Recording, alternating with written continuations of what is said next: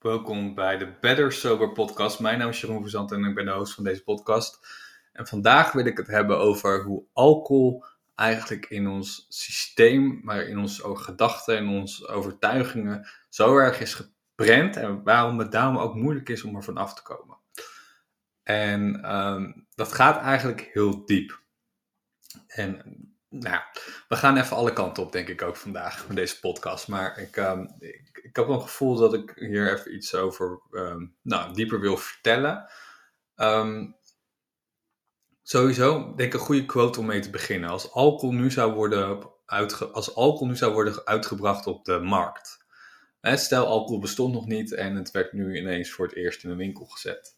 Dan zou het meteen weer worden weggehaald. Dan zou het meteen verboden worden gemaakt.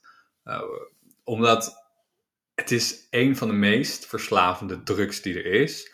En de nadelen die het teweeg brengt op de lange termijn, die zijn eigenlijk, als je er van een afstandje naar kijkt, en dat kan je ook veel beter als je niet meer drinkt, dan is het bizar.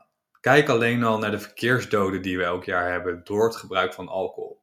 Kijk hoeveel mensen er nog op vrijdagmiddag na een borrel met te veel drank in een auto de weg op gaan.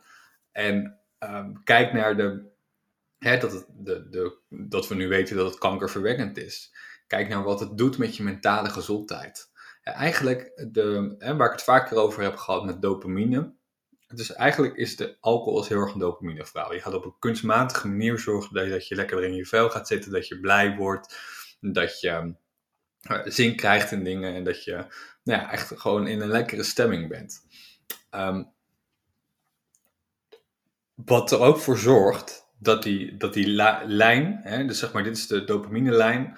En die schiet omhoog door alcohol. Maar die duikt ook weer naar beneden om op die baseline weer terug te komen. En dat is er wat er gebeurt. Maar dus wat er eigenlijk voor zorgt op de lange termijn, dat die lijn, die gaat steeds meer naar beneden. Dus je hebt steeds meer alcohol nodig om je goed te voeden op hetzelfde moment. Wat betekent dat je eigenlijk dezelfde symptomen krijgt als met een depressie. Want je dopamine is bij beide gewoon heel erg laag, waardoor je gewoon geen zin meer hebt om dingen te doen. Waardoor je soms niet uiteindelijk je bed wil uitkomen op een zondag. Of op wat voor dag dan ook. Dus dat zijn allemaal dingen die, als we daar... we zijn natuurlijk heel erg eraan gewend. Maar als we daar vooraf dat hadden geweten en we zetten dit nu op de markt met alle voordelen, dus ook de voordelen uiteraard, dat je wat losser bent en bla bla bla erop, maar ook alle nadelen. Stel je voor dat dat eens op een flesje bier zou staan. Ja, dat is gewoon bizar dat we dat niet doen. En dat we dat zo erg hebben geïntegreerd eigenlijk in onze samenleving. Natuurlijk wereldwijd en natuurlijk gaat het al honderden jaren terug. Maar je moet je niet vergissen hoe groot de lobby er zit achter alcohol. Hoe groot de lobby er zit achter ons aan de drank willen houden. En natuurlijk is er nu steeds meer ruimte ook voor een alcoholvrije markt. Dus dat is heel mooi. Maar ik vind het ook... Maar het is dus ook belangrijk om te beseffen dat heel erg wordt gestuurd door... even opnieuw. Dus eigenlijk vanaf een jonge leeftijd al krijgen we ingeprent van familie, van vrienden, van iedereen om ons heen, van reclames, van liedjes, van films. Eigenlijk alles om ons heen schreeuwt: alcohol is the way to go. Alcohol is hetgene wat je blij maakt. Alcohol zorgt ervoor dat je vrienden maakt. Alcohol zorgt ervoor dat je dingen kan vieren. Of tenminste, dat hoort erbij bij dingen vieren. Dus al die dingen, die zitten eigenlijk vanaf een heel jongs af aan al in ons systeem. Dus eigenlijk in onze overtuigingen. We worden gestuurd door onze overtuigingen. Daar komen onze gedachten van. Dus dat is heel logisch.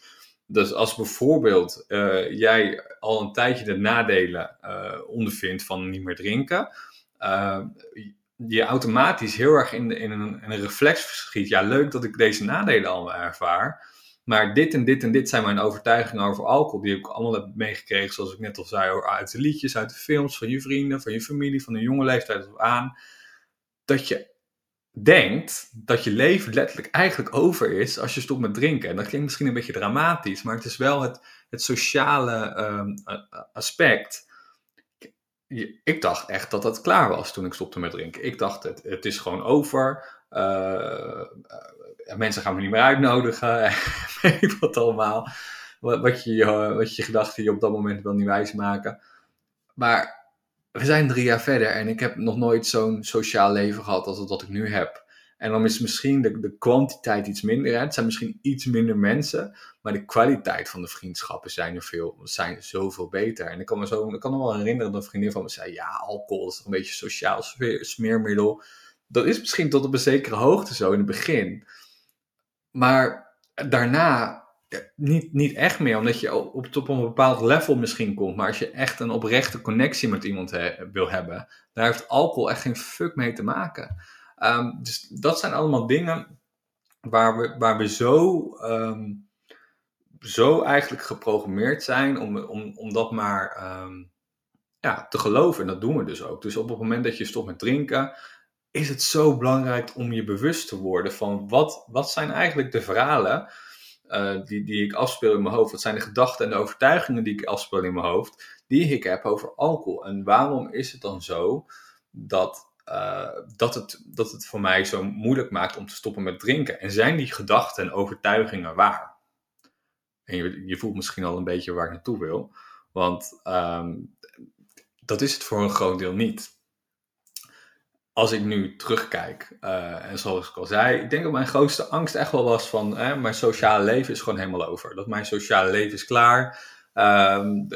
Mensen gaan raar doen in de kroeg. Mensen die, zoals ik al zei, die zien niet meer zo zitten om met Jeroen op stad te gaan. En dat is allemaal wel klaar. Maar dat is gewoon zo bullshit. En ik ben ook wel echt blij dat die alcoholvrije... als je het een beweging wil noemen, of de 0.0 beweging... of in ieder geval dat er meer alcoholvrij in de winkels is... dat nu een beetje gaande is. Zodat je inderdaad ook in een kroeg kan staan als je dat wil. Met een alcoholvrij biertje of een alcoholvrij iets anders. Wat het in het begin wel makkelijker maakt. Maar op een gegeven moment zal je zien... dat gezelligheid gaat niet om alcohol. Een goed gesprek hebben gaat niet om alcohol. En natuurlijk... helpt het misschien bij bepaalde... Bij mij ook. Ik was best wel onzeker. Dus het hielp bij mij in sociale interacties. Hielp mij dat heel erg. Maar dat zijn eigenlijk dingen waar je aan wil werken zonder drank. Zodat je de drank niet meer nodig hebt. En dat is natuurlijk wel key als je wil stoppen met drinken. Dus als je nu luistert en denkt van... Ja, oké, leuk verhaal Jeroen. Maar ik mis dit en dit dan. En dan vind ik het lastig om daarmee om te gaan. Dat kan ik goed begrijpen, maar... het beste wat je dan kan doen is daar wel gewoon aan te gaan werken. En te gaan zorgen dat die dingen die je nu lastig vindt zonder alcohol... dat je daar bepaalde hulp bij zoekt. Dat je daar bepaalde handvaten bij krijgt. Hè? Zoals ik natuurlijk doe in mijn coaching met mijn klanten. Dus het is echt belangrijk in het begin om je te beseffen van... Oké, zie het als een soort van reset. Ik ben nu gestopt met drinken... En ik heb een heleboel gedachten die de hele tijd opkomen. Maar waar komen die gedachten vandaan? Zijn het mijn gedachten? Of zijn het gedachten die ik heb overgenomen van familie? Of van vrienden? Of van verjaardagen waar het altijd al standaard is... dat mensen gewoon eigenlijk veel te veel drank drinken. Zoals verjaardagen in mijn familie... die ik als kind of jonger al heb ervaren. Weet je, dat zijn echt hele belangrijke dingen... om je te beseffen, want daar komen die overtuigingen vandaan. Dus als je dan nu, en dat is in het algemeen ook überhaupt als je iets wil veranderen, hè, want vaak hebben we gedachten over onszelf, dat we ons niet goed voelen, goed genoeg voelen of iets dergelijks, of dat we iets niet kunnen. Maar als je echt met een afstand gaat kijken naar wat zijn nou die gedachten die ik heb en kloppen die en waar komen die vandaan, dan ben je al een heel eind. En wat dan ook heel erg helpt, is om juist heel veel boeken te gaan lezen. En podcasts te gaan luisteren. En Instagram posts of TikToks te gaan kijken. Die je helpen om gewoon feitelijk te kunnen kijken naar alcohol. Hè? En dan hebben we de feiten die ik net al zei. En ja, dus misschien niet zo leuk of zo, maar kijk inderdaad naar die verkeersdoden die we hebben per jaar. Ik heb even niet de cijfers paraat, maar het zijn echt heel veel. Wat het doet met onze gezondheid. Wat zou er gebeuren? Hè? Stel, ik weet, het is een utopia. Ik denk niet dat het ooit gaat gebeuren. Misschien ook wel. Maar stel dat we een alcoholvrije samenleving hebben. Dus we drinken allemaal niet meer. Hoeveel zou dat besparen in onze gezondheidszorg? Dat is echt bizar. Ik bedoel, kijk alleen al, hè, als je zoals mij was, wat veel drank ook al in gang zet. Ik bedoel, ik had echt geen zin meer om te koken hoor. Of gezond te doen. Dus dat is al een hele cirkel die alcohol in gang zet. Dus nogmaals. Als alcohol nu zou worden uitgevonden, dan zouden we sowieso zoiets hebben van, ik weet niet wat het is. En natuurlijk zou een deel van onze samenleving het nemen. Drugs, die worden nou eenmaal genomen, hè, om wat voor reden dan ook. Zoals ik in mijn laatste Instagram post ook zeg, we zijn eigenlijk allemaal verslaafd. En we zijn in een periode nu gekomen dat het heel normaal is om maar constant jezelf af te leiden met wat dan ook, om maar niet het ongemakkelijke van het leven aan te kunnen. Daar kan ik nog een hele andere podcast over opnemen. Maar het begint dus echt met je beseffen van waar komen mijn gedachten vandaan over alcohol. En als je daar dan bent en je durft dat met jezelf aan te gaan en je durft inderdaad, hè, in het begin met mijn klanten, dan is het in ieder geval, de eerste 3 maanden drinken we niet. En daarna kan je kijken van, hè, wat doet dit eigenlijk met me? Welke zijn die voordelen die ik ervaar? Is dat inderdaad echt zo voordelig dat ik denk van, nou, ik kan die alcohol, dat voegt eigenlijk niks meer toe aan mijn leven. Of in ieder geval steeds minder. De voordelen zijn veel groter geworden dan de nadelen. En je ziet dat eigenlijk altijd. Ik heb nog nooit iemand gesproken die zegt van, nou, ik ben een jaar gestopt met drinken en ik heb echt super spijt van. Ik mis die katers zo erg. Ik mis die schaamte. Ik mis eigenlijk heel erg mezelf van die kutopmerkingen die ik heb gemaakt. Die exen die ik weer heb lopen whatsappen. Die grinderberichten die ik heb gestuurd. Die one-night stands die tegenvielen. Al die dingen. Die mis ik zo erg dat ik toch denk weer terugga naar de alcohol. En het is natuurlijk niet alleen dat, maar het helpt je mindset is echt zo belangrijk daarin. En dat miste ik ook best wel heel erg in de traditionele hulpverlening. Want ik heb natuurlijk zelf ook wel verschillende paden bewandeld. Ik heb eerst een paar maanden niet gedronken. Dat ging uiteindelijk niet goed, totdat ik inderdaad, zoals je ook in deze podcast en de andere afleveringen kan luisteren of op Instagram of TikTok kan zien, dan dat er bij mij echt wel wat voor nodig was om te stoppen met drinken.